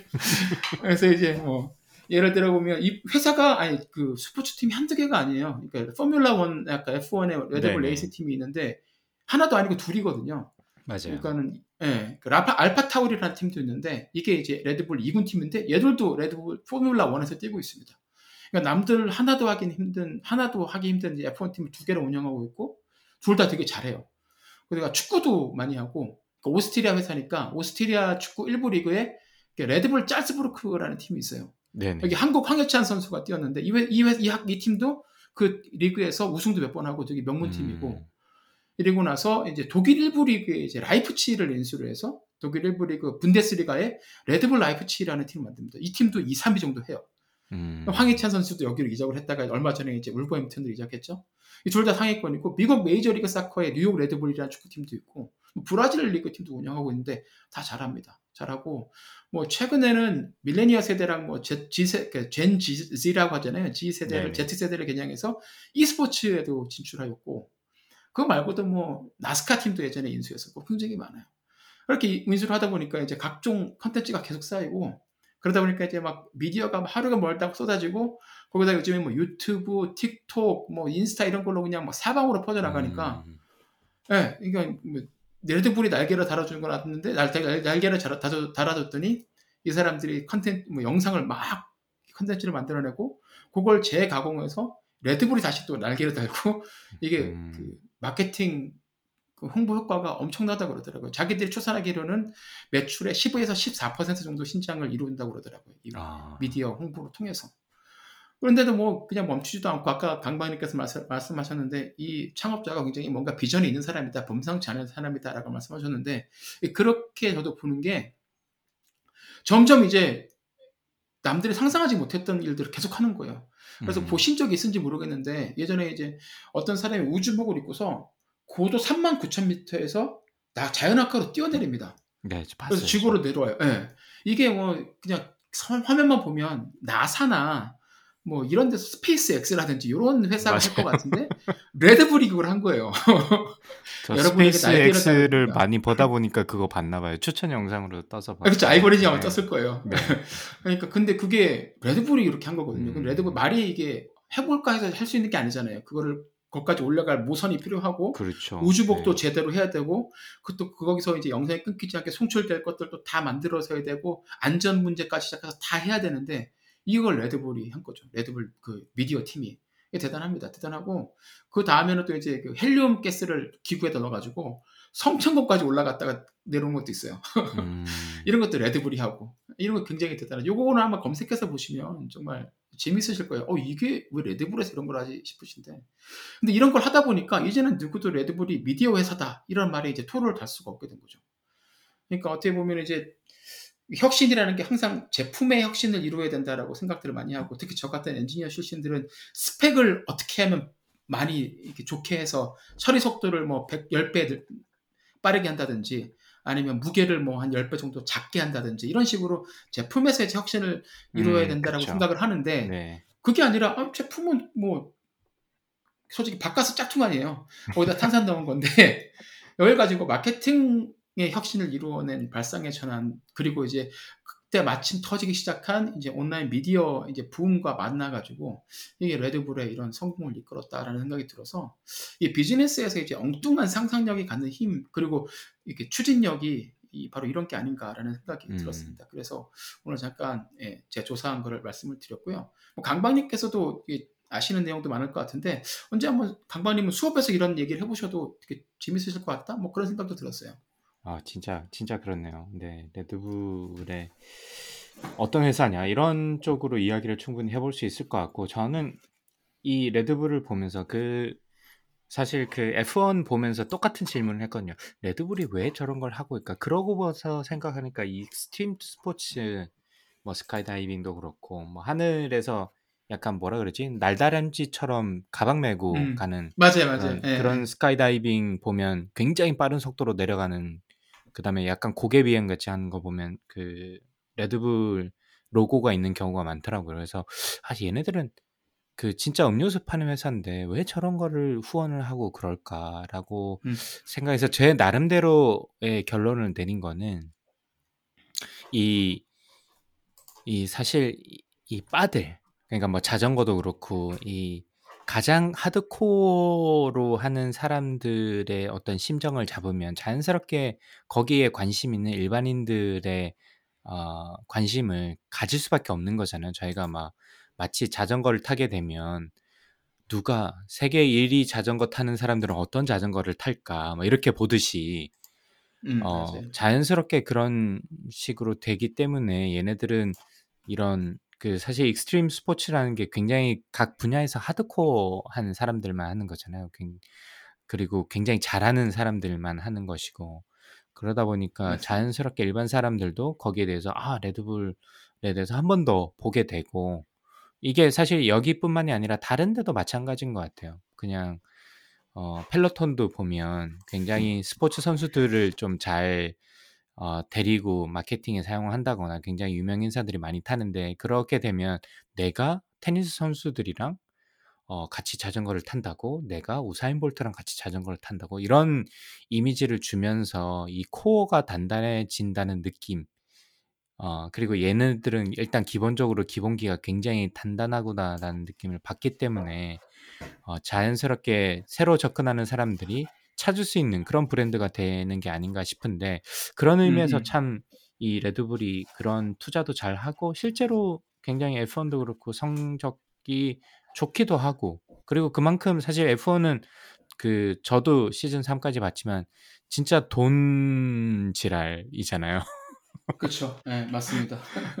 어, 삑하면 자동차 망가지고 막 이러다 보니까 네, 네. 이 재정 그, 그 후원하는 기업의 재정 능력이 굉장히 중요한 것 같은데 그 레드불이 잘하는 이유는 물론 거기에 뭐 드라이버도 그렇고 감독도 그렇고 다 잘하겠지만 이 그런 그 충분한 지원이 있기 때문이 아닌가라는 생각이 들었었는데 이걸 보면서 아 레드불이 이제 진짜 잘하는 팀에 잘 지원을 해서 어 그냥 형식적으로 하는 게 아니라 진짜 니네 잘하라, 잘해라라고 부담도 많이 주겠죠.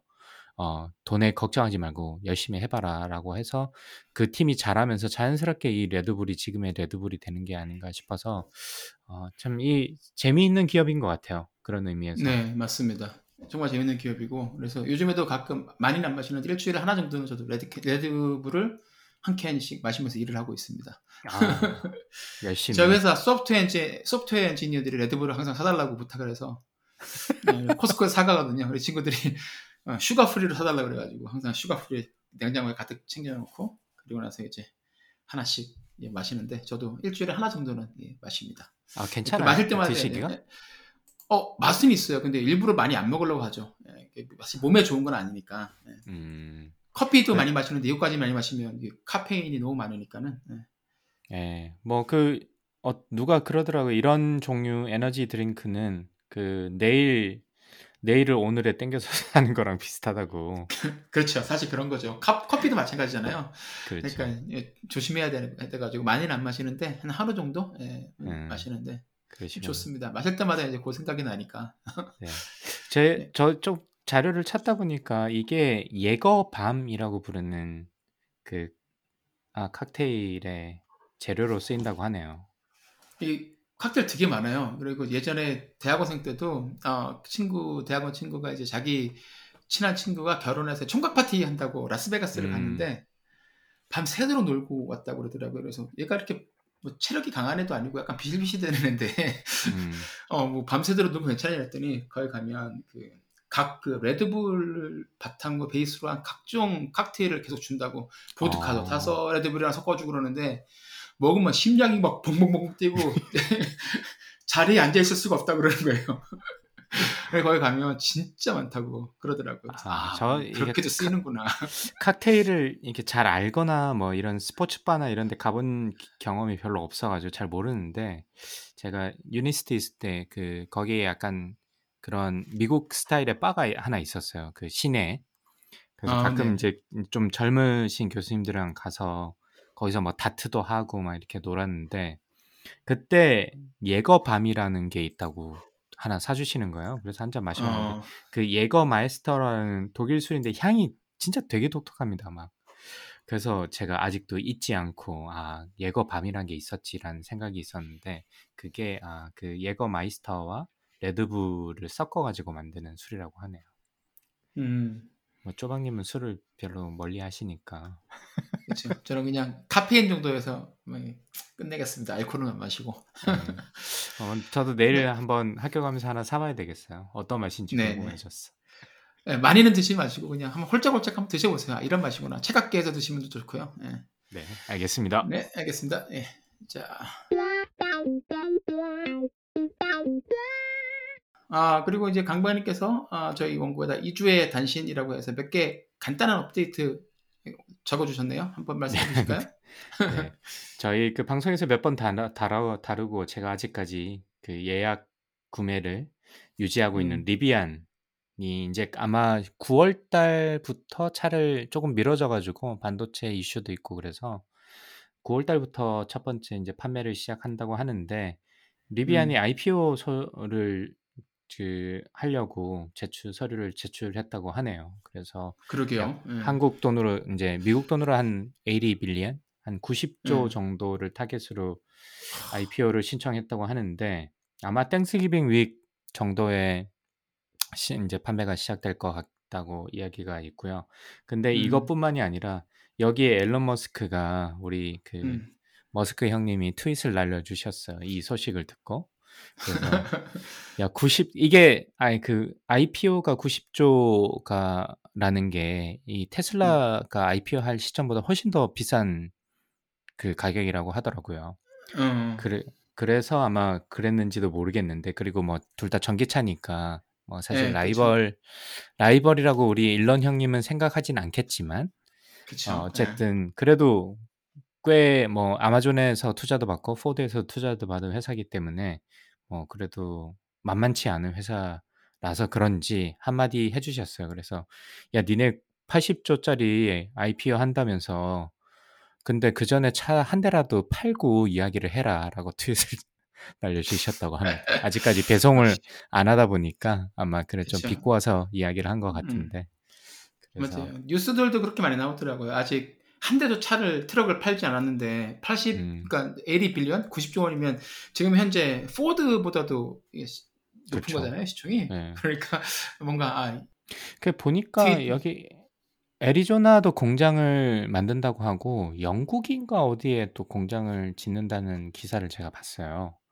어, 그러니까- 지금 그러니까- 저 이거 이거 언제 언제 나오죠 그러면 그 장소를 헌팅을 해서 지금 있는 음. 거는 이제 그 저기 미시간에서 직 만들고 미시간에 있고 있고. 그러니까 네. 아마 굉장히 빠르게 이 공격적으로 차를 배송을 음. 하려고 하는 것 같은데 그래도 이 IPO를 하면서 90조짜리 이게 너무 크게 시작하는 거 아닌가라는 생각도 조금 들기도 하고 모르겠습니다. 그 아마존이 이미 선 주문을 해놓은 상태이기도 하고 그래서 아마 나름의 예약 판매도 있을 거고 관심도 있을 거고 이런 자신감이 있으니까 이 정도 했을 텐데 그 결과가 어떨지 한번 두고 보시면 좋을 것 같고요.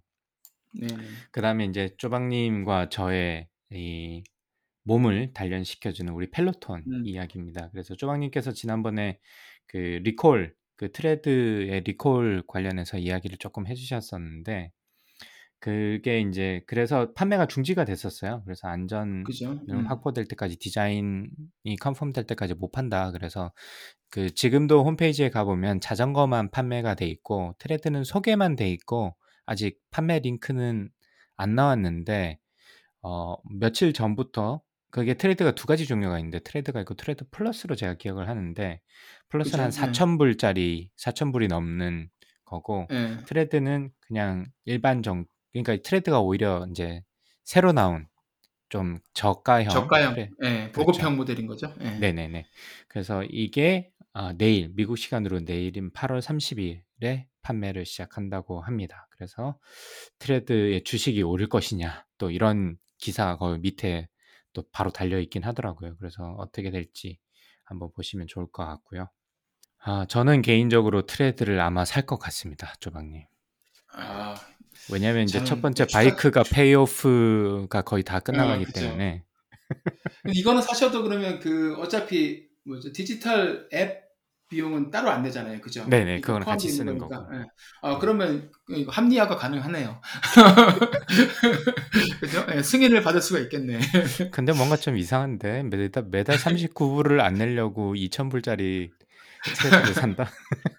예, 뭐 그런 거죠. 그러니까 어, 떤 거를 어떻게 보이느냐가 다른 거죠. 이거를 뭐 네. 피로약주를 positioning 하느냐, 아니면 에너지 드링크를 positioning 하는 거 하느냐, 그 차이가 이제 레드불을 만- 만든 것처럼 그렇죠. 그걸 잘 예, 포지셔닝 하셔서 설득하셔서 사시면 되겠죠. 안 사고 못 사야 될 이유는 너무나 쉽게 만들 수 있는데 사야 될 이. 한 가지 이유만 있으면 되, 는 거잖아요. 아, 저희는. 근데 강박님 사시는 곳은 겨울에 눈 뜨고 추우니까 겨울에 못 뛰잖아요. 그러니까 안 되지. 우리야, 제가 산다 그러면 와이프가 얘기하거든요. 이거, 아니, 1년 내내 여기 날씨도 좋고, 야외에서 비도 거의 안 와서 1년 내내 뛰려면 밖에서 뛸 수 있고, 동네도 여기 뭐 뛸 수 있는 조깅 코스 이렇게 많은데 그걸 왜 사냐? 라고 얘기하는데, 강박님은 겨울에 추워서 어떻게 뛰어야 안 되죠. 네, 필요하죠. 그렇게 말씀하시면 될 것 같습니다. 감사합니다. 네, 강박님 네. 예, 예, Tread 사시면 한번 또 특집 방송 하도록 하고요. 예. 네. 자, 그러면 저희 코너 아, 인기 코너죠. 저희 팟캐스트 인기 코너 이 주의 pick 해보도록 하겠습니다. 강박님 어떤 아 잠시만 다시요. 어떤 제품을 가져 아 다시 이 주의 pick을 해보도록 하겠습니다. 강박님 예, 어떤 걸 추천하시겠습니까? 자 오늘은 제가 2년 동안 한 번도 해보지 않은 장르를 가져왔습니다. 그래서 오 뭐 어, 이걸 뭐라 그래야 되지? 네. 요리도 아니고 요리도 분명히 식당도 몇 번 소개해 주셨으니까 뭐예요? 이거? 뭔가요? 요리, 책, 컨텐츠. 그죠? 이제 네. 저희가 음악- 음악 안 했죠. 음악은 안 했다 그죠? 어, 음악 쪽 안 했네. 뭐 음악 예술 음악- 쪽을 안 했네. 뭐, 예. 아 그쪽이 좀 그래도 뭐 약하긴 하네. 해밀턴 했으니까 어, 어, 뭐 어. 뮤지컬 했으니까 음악은 뭐 했다라고 볼 수도 있지 않을까요? 네 오늘은 그 미술과 예체능 특집이네요. 네 오늘은 음, 음. 예술 미술 쪽 공연 뭐 미술 이걸 전시회죠 전시회를 하나 가져왔습니다. 그래서 이름은 그 반고흐 우리가 많이 알고 있는 반고흐 더 immersive experience라고 해서 이게 그냥 전시회가 아니라 이 그 반고흐 작품들을 가지고 디지털라이즈화 해가지고 음악이랑 그리고 이 그림이 마치 살아 움직이는 것처럼 해서 굉장히 큰 그 아마 이게 돌아가면서 지금 그 전시를 하고 있는 것 같은데 그 공간마다 조금씩 느낌은 다르긴 해, 합니다. 그래서 가장 하이라이트 이 전시회 하이라이트는 제일 마지막 부분에 이 반고우 작품들을 쭉 연결을 하고 각각의 아이템이 돌아가기도 하고 음악도 같이 그 만들어진 영상을 보는 게 하이라이트인데 저희가 지난번 그 지난주에 DC에 갔다가 제가 이 공연을 봤는데 아 너무 좋은 거예요. 전 사실 음. 미술에 그렇게 뭐 관심 있는 사람도 아니고 뭐 방고의 작품이라고 해봤자 뭐 자화상이나 이 몇 가지 별이 빛난 밤이나 몇 그렇죠. 가지만 예. 제가 알고 있는데 근데 첫 번째 놀랐던 거는 이, 이 사람이 작품이 굉장히 많구나 수가 그리고 음. 자화상도 그 수가 굉장히 많더라고요 본인이 그린 자화상이 그리고 두 번째 느낀 게 어, 일본에 약간 영향을 좀 받은 것 같아서 그것도 제가 이번에 좀 알게 된 사실이고 그리고 세 번째는 우리가 뭐 별이 빛나는 밤이나 이게 몇개 유명한 작품은 해바라기나 요 몇개 작품이 있는데 해바라기도 굉장히 많았어요 버전이 음. 그리고 그거 말고도 다른 작품들이 굉장히 많아서 그것들이 이 마지막에 공연 그 화면에서 보여지는 거는 그 화면이 또 굉장히 크더라고요. 뭐 이게 하늘이 돌아가기도 하고 그러니까 각각의 아이템이 살아 움직일 수 있, 는 정도로 그래서 막 그림에 어떤 그 마차가 지나가기도 하고 이렇게 해서 너무 잘 꾸며놨는데 진짜 그게 어, 한 25분 정도 돌아가더라고요. 처음부터 끝까지. 그런데 아, 너무 재밌게 봤습니다. 그래서 아, 그림을 좀 모르는 그 문외한도 가서 쉽게 접할 수 있고 특히 아이들이 있는 집은 가서 아이들이 좀 이 그림 보기 그림 전시 보는 게 이게 쉬운 게 아니잖아요. 뭐 맞아요. 아이들 예. 눈에서는 사실 뽀로로 보는 게 훨씬 더 좋고 본인이 좋아하는 어떤 뭐 주인공이라든지 캐릭터나 저희 아들내미가 최근에 이 피카츄를 좋아 빠져가지고 피카츄를 보는 게 좋지 이 사람이 뭐 방고우가 그렸던 뭐 미켈란젤로의 작품이나 이게 무슨 상관이겠습니까? 뭐 내용을 모르는 상태. 그런데 이거는 굉장히 열심히 보더라고요. 그만큼 좀 음. 재미있고 아 참 잘 그렸고 그림을 그렇게 보니까 굉장히 어, 아름답다. 이 사람의 그 독특한 좀 그림풍이 있잖아요. 그림 스타일이 그림 네. 그리는 스타일이. 근데 그게 참 잘 어울리게 어색해 보이면서도 참 아, 잘 그렸구나. 그래서 사람들이 반고 반고 하는구나라는 걸 제가 깨닫게 된 전시회라서 이게 미국 한국에서도 했던 것 같기도 하고 뭐 계획이 있는지는 잘 모르겠지만 미국에서는 도시별로 지금 돌아가면서 하는 것 같아요. 그래서 혹시 네. 그 본인이 속한 도시에 아마 이 공연을 하시면 한번 좀 보시는 거 꽤 괜찮다라고 추천을 드리고요. 어, 그게 어, 첫 번째고. 샌디에고는 예, 네. 샌디에고는 내년 1월부터 하더라고요 보니까. 아, 그래서 한번 보세요. 괜찮을 것 같아요. 예, 시간 맞춰서 한번 보러 가려고요. 예. 네. 충분히 그 티켓 값이 싸진 않는데, 근데 예. 저는 충분히 그 가격은 하는 것 같아요. 그냥 예, 느낌에. 그럴 것 같아요. 예, 뭐 반 고흐 그 museum을 보러 뭐 암스테르담을 갈 수도 없으니까 여기서 운전해서 15분 정도만 가면 되니까는 뭐, 네, 그 정도 아, 내고 가, 가볼 만 하죠. 네. 네. 유럽 여행 갔을 때 제가 거기를 못 가본 게 다들 그 거기서 그림을 하나씩 사가지고 다들 들고 다니던데 저, 거기 저도 갔었는데 줄이 너무 많아서도 못 갔어요. 한 8시간 정도 layover만 해가지고. 아, 딴 데는 다 가봤는데, 그 암스테르담에 있을 때. 예, 거기는 가고 싶었는데, 줄이 너무 길어서 표가 없더라고요. 그래서 네. 못 갔는데, 그때 못 간 거 이번에 제대로 봐야겠네요. 네. 저희가 아무리 그 tech 기업 스타트업에 포커스를 한다지만 이런 문화 생활도 가끔씩 하면 좋다라는 말씀을 그럼요. 드리고요. tech와 art가 두 몸이 아니지 않습니까? 아, 그럼요. 그럼요. 예, 예. 특히 뭐 조박님은 그런 거 워낙 좋아하시니까 또 그리고 뭐 몇 가지 짜잘한 거 저희가 앞에서 짜잘한. 이야기했던 그 pick 중에 시간 되시면 한번 들으시면 좋을 만한 게 Bad Blood 아까 말씀드렸던 컨텐츠가 나온 그 존 캐리루가 하는 팟캐스트입니다. 그래서 Bad Blood The Final Chapter 저는 그 애플 팟캐스트에서 듣고 있는데 아마 스포티파이에도 있는 것 같고요. 그래서 한번 들어보시면 이 사람이 아마 매주 정리해서 아마 그때그때 소식을 올려주실 것 같으니 이 조금 궁금하신 분들은 좀 들으시면 어떨까 싶은 생각이 들었고 그리고 아까 음. 잠깐 말씀드렸던 훌루 오리지널인 위웍 이라는 다큐멘터리도 이 위웍의 흥망성쇠를 짧게 어, 정리해서 볼 수 있고 그 다음에 이 아담 뉴먼의 실제 모습들도 좀 많이 볼 수 있어서 그것도 좀 좋더라고요. 그냥 음성을 듣거나 사진이 아니라 동영상으로 좀 많이 볼 수 있어서 아 저게 저런 카리스마 아, 왜 음. 위력이 저렇게 클 수 있었구나라는 정도까지는 이해할 수 있을 것 같더라고요 보니까. 음. 그래서 그쵸. 그두 편은 제가 격가지로 추천을 드립니다. 쪼박님은 네, 오늘 어떤 알겠습니다. 걸 들고 오셨습니까? 예, 저는 이번에 아, 넷플릭스에서 다큐멘터리 하나를 추천해 드리려고 합니다. 제목이 모텔 메이크오버예요. 그러니까 뭐 음. 제목을 보시면 알겠지만 모텔, 네, 모텔을 새로 만드는 그 두 창업자의 이야기에 대한 건데요.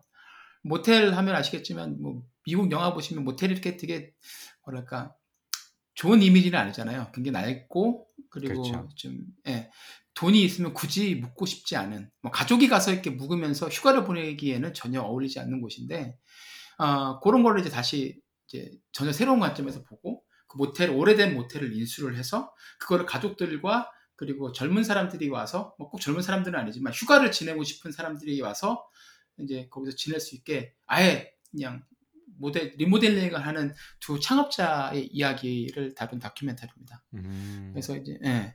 그래서 이게 굉장히 유명한 호텔, 모텔이더라고요. 저는 이제 뭐 이걸 보면서 알았는데 캐나다 이제 토론토에서 일하던 이제 두 어, 친구가 에이프릴하고 사라라는 이제 두 친구가 10년 정도 회사 일도 하고 그러다가 그만두고 둘이 여행을 너무 많이 다니다가 이런 아이디어를 내서 우리가 괜찮은 지역 위치 좋은 곳에 있는 오래되고 안 좋은 모텔을 싼 값에 사서 완전히 이걸 탈바꿈을 해서 정말 힙하고 팬시한 곳으로 만들어서 그걸 다시 이제 개장을 하면 어떻겠냐 싶어가지고 자기들이 그 일하던 돈 다 모으고 사는 집도 담보를 받아 대출을 해가지고 이제 캐나다 토론토 근처에 있는 이제 모래 모텔을 하나 사서 이거를 완전히 탈바꿈을 한 다음에 이제 더 준 모텔이라는 이름으로 이제 론칭을 했는데 이게 완전히 대박을 음. 터뜨린 거예요. 그래서 그때 2016년인가 17년인가 이제 이걸 개장을 했는데 그때 이후로 단 하루도 매진이 안 된 날이 없었대요. 그러니까 어, 그 정도. 방이 다 나가는 거예요. 예. 소셜 미디어에서 세상 hip한 곳. 그래서 이제 가족들이 휴가를 가기 정말 좋은 곳. 그리고 어뭐 그 총각 파티나 아니면 뭐 이렇게 bachelorette 파티 같은 거 많이 하잖아요. 미국 애들이 네네. 졸업 같은 거 하면 졸업 파티 같은 거 그런 거 하기에 가장 좋은 장소. 비싸지 않게. 예. 음. 그런 곳은 인기가 많아서 막 뭐 뉴욕 타임즈 같은 데서도 대서 특필되고 그래서 얘들이 이제 어 요번에 작년에 2020년에 그 토론토 인근의 또 다른 곳에 서머타운에 어, 두 번째 모텔을 이제 개장을 했는데 그 모텔을 이제 주, 사가지고 그 리모델링하는 그 과정을 넷플릭스가 같이 찍은 거예요 다큐멘터리로. 아, 네. 아, 그래서 이게 굉장히 재밌습니다. 이게 모텔 비즈니스 아무런 경험이 없어요, 둘 다. 해본 적도 없고. 한 네. 명은 뭐 다른 일- 어떤 일인지 모르겠고 도와- 그둘 중에 한 명은 그냥 그 토론토시 공무원이었어요. 거기서 그 통계 음. 일을 하던 공무원이었는데 둘 다 이제 여행 좋아하고 와인 좋아하고 그러다 보니까 왜 모텔들은 다 이 모양인 거지? 이런 생각이 들어서 하게 된 거죠. 그러다 보니까 이제 자기들이 모텔 비즈니스가 없으니까 그게 약점도 될 수 있는데 이 장점도 되는 거예요. 그러니까 뭐 굳이 기존에 있던 그런 관념이라든지 그런 비즈니스 음. 레거시에 같이 필요가 없이 전혀 새로운 시각으로 보는 거죠. 왜 안 돼? 이렇게 하면? 라고 생각하는 거죠. 예, 그 방법이 되게 신선을 한 거예요. 신선한 거죠. 그러니까 많이 안다고 뭐 새로운 비즈니스는 혁신을 꼭 만들 수 있는 건 아니니까. 그렇죠. 그것도 대- 대단하고. 그리고 이제 본인들 집을 이제 담보로 대출받아서 모텔을 구입, 구입 하고 하다 보니까 예산이 항상 부족하니까 음. 그 빠듯한 예산 안에서 이제 또 기간도 많지가 않잖아요. 4개월, 그렇죠. 5개월만 있는 그 기간 안에 애쓰는 모습을 보니까는 이제 스타트업 초기 때 이제 항상 돈 없고 시간 없고 사람 없을 때 그때 기억도 떠오르기도 하고 그때 이제 저희 멘토가 해주셨던 말이 이제 save every penny 1, 1, 센트도 아껴라 일- 아껴라 그렇게 하고 네가 할 수 있는 일이면 사람 쓰지 말고 직접 해라 이런 말씀 하셨는데 이 친구들이 거기 보면 딱 그렇게 해요 진짜 자기들이 정말 할 수 없는 일들만 이제 특정한 부분만 이제 contractor를 계약해서 하고 나머지들은 자기들이 직접 하고 그리고 진짜 시- scale up 안 되는 자잘한 일도 이 사람 둘이서 다 합니다. 예, 그런 이제 그런 뭐 스타트업 업계에 되게 어떻게 클리셰라고 할 수 있는 그런 격언들을 이제 몸으로 실천하는 요두 음. 창업자 이야기. 그리고 이들이 하이어한 첫 번째 직원 21살짜리 프로젝트 매니저 이야기가 나오는데 너무 재밌어요. 어, 그리고 이제 또 한 가지 이제 관점, 뭐 관람할 때 이제 포인트는 이 둘이 이제 막 같이 살면서 이제 이 비즈니스를 하다 보니까 싸우기도 많이 싸우고 의견 충돌도 많은데 그거를 이제 뭐 물론 카메라가 있으니까 그렇겠지만 어, 그 두 사람이 자기들의 의견이 다를 때 그걸 어떻게 조율해 나가는지를 보는 것도 되게 재밌어요. 저는 음. 되게 많이 싸웠거든요. 책상 디자인 갖고도 싸우고 어떤 운영지 갖고도 굉장히 많이 싸우고 그랬었는데 이 친구들은 그런 게 싸우면서도 서로 서로 이제 가장 좋은 방법을 찾아 나가더라고요. 뭐 그렇게 그걸 보여주는 것도 되게 재밌었습니다. 그래서 이제 한- 어 그래서 저기 저희 청취자분들께도 추천 드리고자 오늘 소개시켜 드립니다. 그래서 Motel Makeover 넷플릭스 다큐멘터리고요. 지금 시즌 1 나와 있으니까 보시면 아, 좋을 겁니다. 아, 또 이번 주에 볼 게 생겼네요.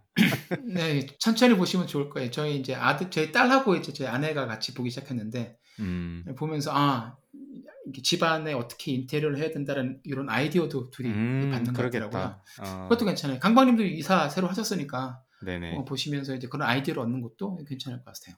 네, 좋습니다. 아, 오늘 네. 뭔가 굉장히 그, 어, 풍성한 것 같기도 하고, 컨텐츠가. 네, 추천도 그죠? 좋은 것 같기도 하고, 그렇네요. 제 느낌에는. 예, 부디 저희들만의 이게 느낌은 아니어야 될 텐데. 네, 뭐 이래서 refresh가 중요하다 뭐 그런 말씀들을 하시는 것 같아요. 아니죠? 네, 시즌 2. 알겠습니다. 시즌 2, 예, 앞으로도 계속해서 알찬 내용으로 예, 채워나가도록 하겠습니다. 네, 아, 세계 최초 와이프 승인 팟캐스트 lifetime learner가 되고 싶은 두 아재가 들려드리는 미국 스타트업 tech 기업 이야기 조강의 4센트는 애플 팟캐스트, 팟빵, 구글 팟캐스트 그리고 스포티파이에서 들으실 수 있습니다. 저희 팟캐스트에 대한 의견은 페이스북 페이지나 이메일 dr.chogang.gmail.com으로 연락해 주시기 바랍니다. 그럼 저희는 다음 주에 아, 인터뷰로 찾아뵙도록 하겠습니다. 감사합니다. 감사합니다. 아, 수고하셨습니다. One giant leap for mankind.